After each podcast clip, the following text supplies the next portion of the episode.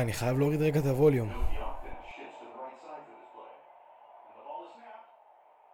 מה, מה אני אביא לישיבה? רגע, אני אפתח פה איזה וולט קטן. שישיית גולדסטאר. גרעינים, גרעיני אבטיח. במבות. בוא נראה אולי חסר משהו בדירה. שי!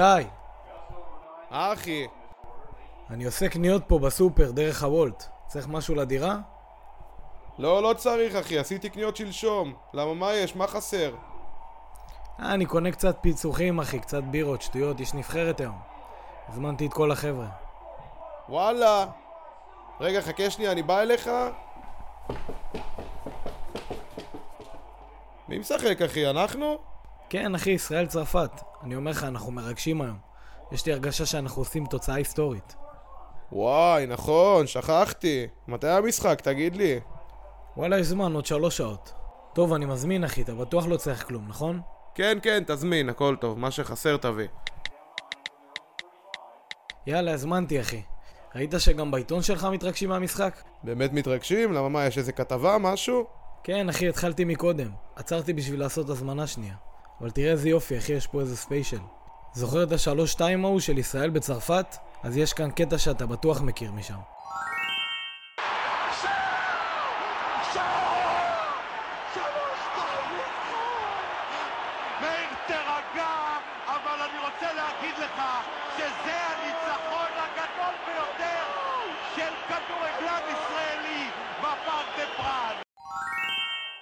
אה, בטח שאני זוכר. שער! שער! הנה, אני מאבד את הכל בדיוק כמוהו מהסולידריות, אחי. מאיר הענק. אז מה, יש special מהמשחק ההוא לכבוד המשחק של היום? יאללה, תרביץ לנו, תן play. לקראת ישראל צרפת, חוזרים 30 שנים אחורה עם שלמה שרף וגיבורי הניצחון האיקוני ההוא. זה נכון שכולם מדברים שזה אולי המשחק הגדול ביותר של הכדורגל הישראלי. אני יכול רק לומר שמה שהמשחק הזה עשה עבור מדינת ישראל, בחשיפה של הכדורגל שלנו, אתה לא יכול להשיג את זה באלף אימונים, אתה לא יכול להשיג את מה שהכדורגל הישראלי השיג כתוצאה מהתוצאה הזאת. לא היה מקום בעולם שלא דיברו על ישראל ולא הזכירו את ישראל. וואלה, תדע לך, אבא שלי גדל לשלמה. בגללו תכלס אני עוד מכבי חיפה. מהימים שהוא עוד היה מאמן שלנו. זה עובר בגנים, תורשתי. עזוב מאור, עם כל מה שהוא עשה בחיפה, שליימה תמיד יהיה המאמן האגדי של הנבחרת. לשחק בפארק דה פרנס נגד נבחרת צרפת שהייתה ביכולת מדהימה. שחקנים, כל שחקן ברמה, ברמה גבוהה מאוד. לי היה ברור שאנחנו הולכים למשחק אולי הקשה ביותר. צרפת אה, צריכה את המשחק הזה בשביל להבטיח את מקומה במונדיאל. וידענו מראש שהסיכויים שלנו הם לא גדולים במיוחד. אבל אני אה, אמרתי לעצמי, אין לי מה להפסיד במשחק הזה, ואני... כדורגל אפשר לעשות הרבה דברים יפים, ואמרתי לעצמי שאני הולך לשחק אה, פתוח לגמרי, אני הולך לשחק עם כל הכלים ההתקפיים שלי. באנו לשחק מאוד פתוח, מאוד משוחרר, וכל מה שקרה במגרש אה, הלך לטובתנו, היה משטח ספוג במים, הקשה מאוד על הצרפתים לפתח משחק ולהביא את היתרונות שלהם לידי ביטוי. ואנחנו, כל מה שהלך לנו, כל מה שעשינו במשחק הלך לנו בצורה טובה, ובסופו של דבר הגענו לניצחון סנסציוני. הידעת? אבי נימני הוא כדורגלן עבר ישראלי, ששיחק שנים רבות כקפטן בקבוצת מכבי תל אביב ונבחרת ישראל. שמע, אני מכבד את אבי נימני, והוא אומר פה שהם עלו למגרש ולשחק בלי רגשי נחיתות ומגרש רטוב וכל הסיבות האפשריות, אבל אתה יודע, אני לא מאמין שזה מגיע סתם. אתה לא פשוט עולה בלי רגשי נחיתות מול צרפת ומאמין שהכל אפשרי. ברור שזה לא מגיע סתם כי הם כדורגלנים טובים מאוד. תחשוב כמה עבודה מנטלית עושים עם ספורטאים במעמדים כאלה. אני בטוח ששלמה עבד חזק רצח בנושא הזה. בסוף השחקנים שלו משחקים מול אלופי עולם. שחקנים שהם מעריצים ורואים בטלוויזיה. ואני יודע שרציתי לשחרר את השחקנים קצת מהלחץ, זה בניגוד לאופי שלי. אני בבוקר משחק, אחרי ארוחת בוקר נתתי להם אפשרות, אה, למטה במלון היה קניון גדול, ואמרתי לעצמי, יאללה, לכו תסתובבו קצת, תעשו קניות, תהנו קצת, נשאר קצת את המתח, את הלחץ. באמת הסתובבו שם, וחזרנו לארוחת צהריים, הלכנו לנוח. קמנו, עשיתי אספת קבוצה ואמרתי להם, הם לא משחקים עם שני ראשים ועם ארבע רגליים, הם בשר אדם כמונו. תשחקו, כל העולם מסתכל עליכם, תוכיחו מה אתם יודעים, תוכיחו שאתם לא נופלים מהם. והאמת שהם הפתיעו אותי, כמו שהפתיעו את כל המדינה, בסך הכל הם באו, שיחקו ללא פחד ועשו הצגה של כדורגל. סיבוב בקניון, תאמין לי, זה גאון השליימה הזה. אתה קולט את ברקוביץ' וחיים רביבו רבים על מקום בהרכב, כל אחד קונן לשליימה איזה סט יפה בזארה. אבל עזוב שטויות, אחי. אתה יודע איזה קשה לבחור 11 למשחק הזה? מצד אחד אין לך מה להפסיד, אבל מצד שני, כל שחקן בסגל רוצה להיות על הדשא שם בצרפת. אה, אני כבר נהגתי גם כ- כמאמן לשחקנים שהם עולים לשחק, לעדכן אותם כבר בלילה לפני שהם הולכים לישון. אני לא כמו הרבה מאמנים היום שאומרים את ההרכב ממש לפני המשחק.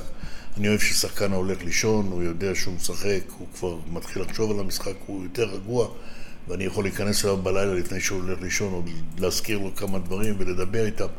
הם ידעו כבר אה, בלילה המשחק, לפני המשחק, לפני שהם הלכו לישון, שעלו על מיטתם שהם אה, ידעו מי משחק. רוזנטל, האיש שעשה את שלושת השערים, סידר לראובן עטר את שער הניצחון.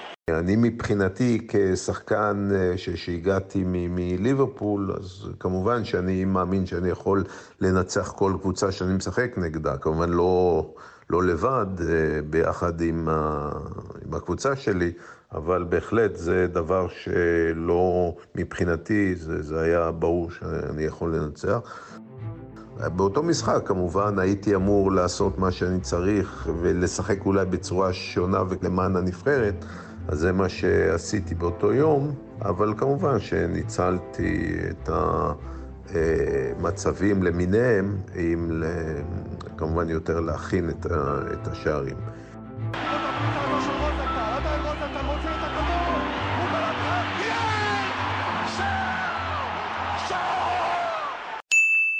הידעת, רוני רוזנטל הוא שחרר, שחרר את הידעת על רוזנטל. אני צריך הידעת על רוני fucking רוזנטל? אם מלא, מבחינתי זה ה top, שייקה. הביא אליפות במכבי חיפה, משם יצא לאנגליה. מה זה יצא לאנגליה, אחי? הביא fucking אליפות עם ליברפול. יש שחקן ישראלי שהיה אלוף אנגליה? כמובן שהסיכויים הם לא גדולים, אתה משחק נגד אה, צרפת, נבחרת שהייתה מאוד מאוד חזקה, ואתה מסתכל על השחקנים, משווה אחד לאחד, אתה אומר, רוב השחקנים שלהם כבר שיחקו ברמות הגבוהות באירופה. או בצרפת, אז כמובן שהם היו אמורים לנצח במשחק הזה, אבל אתה יודע, אתה שחקן כדורגל ואתה מאמין שאתה יכול אה, לנצח, ולמטרה הזאת הגענו. אה, פשוט באותו יום היה לנו, זה היה צירוף של אה, גם מזל שהם לא הבקיעו בכמה מצבים, גם אה, הנושא שניצלנו את כל המצבים שהיו לנו במשחק, זה דבר מאוד חשוב. כשנפתח המשחק, אז אתה מתחיל להרגיש דברים כאילו, כאילו מישהו מזיז את התסריט, את התסריט המקורי, ולוקח איזשהו תסריט ואומר בואו נשתעשע עם המציאות. עלינו לאחת אפס. ופתאום יש יותר ביטחון, הם עושים אחת אחת ואחר כך שתיים אחד, וזה נראה הכי טבעי שבעולם, כאילו התסריט הקודם שהוא חזר בחזרה. אבל ככל שהמשחק רץ, אתה מבין שגם אם אתה תפסיד, אתה תפסיד בצורה מכובדת, אבל... uh, פתאום אתה עושה 2-2, והצרפתים, בעצם רק נקודה, הרגישו מבוכה כל כך גדולה, כאילו איך מישהו בא ומנסה לגנוב להם את החגיגות, שהם לא חשבו על ההפלה יותר מעל האגו שלהם. בסופו של יום מציל עצמם גם עם אה, שער שכבר אי אפשר לחזור ממנו בדקה כל כך מאוחרת. אה, וזהו, שתי אחת אה, הגדולות שהם ידעו, ואנחנו, אז אנחנו זכינו בתהילה למשחק. איזה כתבה מרגשת, תאמין לי. עוד סמל של מכבי חיפה. אלון חזן, אין אין, אני מת עליו. עוד פעם אתה עם המכבי חיפה שלך. תעזוב שטויות, תראה מה מעניין באמת. אז הוא היה שחקן בנבחרת, והיום הוא מאמן הנבחרת. זה באמת מרגש, אחי. וואו, באמת, הוא עשה גם חתיכת דרך. הוא היה מאמן הנוער לפני, אחלה אלון חזן. מעניין אם היום בתור מאמן הנבחרת הוא נזכר 30 שנה אחורה בניצחון הגדול שהיה אז. הוא שאר הכוכבים. הכי זכור לי מאותו ערב חלומי, הריצה ליציעים לאוהדים הישראלים והיהודים שהיו ברחבי האצטדיון, ולאחר מכן ישיבה שם בג'קוזי במשך איזה שעה של כל השחקנים. מחזה, אתה יודע, ששוכ... שזוכרים אותו לאורך, לאורך כל החיים.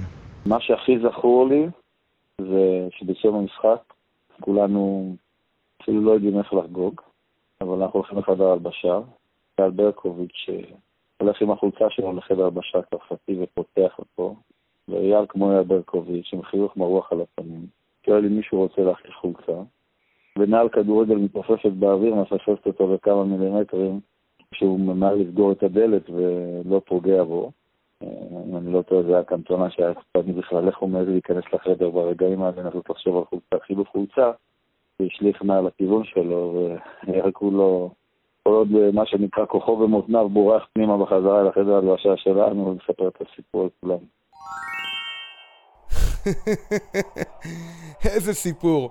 לא הכרתי את זה, אבל גם אם היית מספר לי את זה בלי להגיד לי מי השחקן, הייתי מהמר, שם את הבית שלי, שזה אייל ברקוביץ' שיהיה זה שכמעט יקבל נעל הפנים מאריק אנטונה. ועוד אריק אנטונה, אחי, אשכרה באותם ימים הכוכב הכי גדול בעולם בערך. הביא מנצ'סטר איזה חמש-שש אליפויות.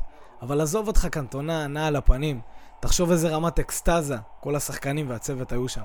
שלמה בטח היה בעננים. שלמה היה מאוד אה, משוחרר, כי הוא מצד אחד הוא היה משוחרר, הוא אמר אפשר לעשות פה איזושהי סנסציה, מצד שני הוא פחד גם שנקבל תבוסה. אז הוא גם מבין בתחילת המשחק שהמגרש הספוג מים שיחק לטובתנו, וכל השאר היסטוריה. היו שני שלמה. היה שלמה שלפני המשחק, שכבר עושה אספה לקראת המשחק ונפרד מכולם, כי לאחר המשחק הזה החוזה שלו הסתיים, הוא כבר הודיע לכולנו שבסיום המשחק הזה הוא מסיים את הקדנציה, ובואו נגמור את זה בצורה מכובדת, ובצורה שציפר תאפיין את התקופה שלנו עם שלמה שפתחה את הכדורגל הישראלי לאירופה. והיה שלמה שלאחר המשחק, שנמצא בגג העולם, שעשה דברים בכדורגל הישראלי, אבל לא האמין שהוא יכול להגיע לרגע הזה של לנצח את נבחרת צרפת ב', צרפת ב', לחזור את הנבחרת הצרפתית ההיא. ומשלמה שנפרד לשלמה שנמצא בגג העולם, ומשם קדנציה קצרה הופכת להיות אחת הקדנציות הכי ארוכות של מאמן בכדורגל הישראלי בשנים האחרונות. זה היה פשוט מדהים, לראות מישהו שנפרד למישהו שנכנס, לא רק שנכנס בחזרה לחדר הלבשה, אלא רכוב על סוס כמו איזה אביר גדול, שבהחלט הגיע לו, ולוקח את המושכות מחדש. פשש, איזה מספר אלון חזן, תאמין לי, פילוסוף ממש. פילוסוף, פילוסוף, אחי. תגיד לי, מה זה התמונה הזאת של ראובן עטר ורוני רוזנטל צוחקים פה למטה? אשכרה, זה ראובן עטר, אחי. איך אהבתי אותו במכבי חיפה כשהייתי ילד? כן, כן, זהו אחי, תלחץ, תלחץ שנייה. ערב לפני המשחק הגיע למלון הדוד, ש... או דוד או קרוב משפחה של ראובן עטר, לבקר אותו. אז ראובן קרא לי לבקש ממני לתרגם לו בצרפתית, כי הדוד שלו לא, לא דיבר עברית, לא אנגלית אפילו, רק צרפתית, אז עשיתי טובה לראובן, הגעתי, ואז התחלנו לדבר, ואז בשלב הדוד אה, אומר לי, שואל אותי, מה, אתה חושב שהוא ישחק מחר במשחק? אז אמרתי לו, כן, אני מאמין שראובן אה, יפתר. הוא אומר לי, אבל איך יכול להיות? הוא נורא קטן, איך הוא יתמודד? אמרתי לו, שמע, הוא שחקן כדורגל, גם לשחקנים קטנים יש מקום בכדורגל ויש לו יכולות. הוא אומר לי, אני לא מאמין, הוא קטן מאוד, אני לא רואה איך הוא יצליח אה, לעשות אה, משהו במשחק. אז וכמובן, כל זה תרגמתי לראובן שהתחיל קצת להתרגז על, ה, על הדוד שלו. אז זה, זה משהו שבסופו של דבר יצא שראובן נבכה את שער הניצחון. אז זה, זה סיפור... אה, שאני כל החיים שלי אזכור אותו. ברור שאני זוכר את זה. ואחר כך הוא בא והתנצל אה, אחרי המשחק, והתחבק, ו... ואמר שהוא מצטער שככה הוא אה, חשב. היה נחמד. וואלה, מאור, עם הטלטלים שיש לך כשאתה לא מסתפר איזה חודשיים, אולי גם אתה איזה בן דוד של ראובן עטר. וואלה, אמן אחי. אחלה ראובן עטר. הייתי שמח אם היה לי בן דוד כזה. אבל עזוב, עזוב שטויות. בוא בוא נסיים את הכתבה, אנחנו גם ממש בסוף. כולם מדברים שזה אולי המשחק הגדול ביותר של הכדורגל הישראלי. אני יכול רק לומר שמה שהמשחק הזה עשה עבור מדינת ישראל, בחשיפה של הכדורגל שלנו, אתה לא יכול להשיג את זה באלף אימונים, אתה לא יכול להשיג את מה שהכדורגל הישראלי השיג כתוצאה מהתוצאה הזאת. לא היה מקום בעולם שלא דיברו על ישראל ולא הזכירו את ישראל ומלאי תשבחות, ואני חושב ש...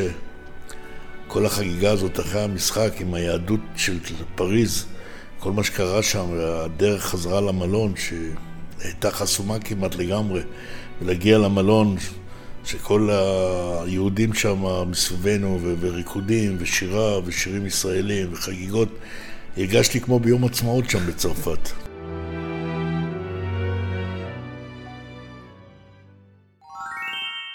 איזה מאמן זה, איזה איש מרגש. תאמין לי, אני מקווה שאלון חזן שומע את זה עכשיו כשהוא מאמן נבחרת. חייב אמונה היום, אמונה. מה זה אמונה? מנצחים היום, מאור, אני מרגיש את זה. לסיום, תודות מיוחדות. תודה לדניאל זילברשטיין ויוני מונפו שעזרו ביצירת הפרק, ולכל אורחינו הנכבדים, שלמה שרף, ראובן עטר, רוני רוזנטל, אבי נימני ואלון חזן.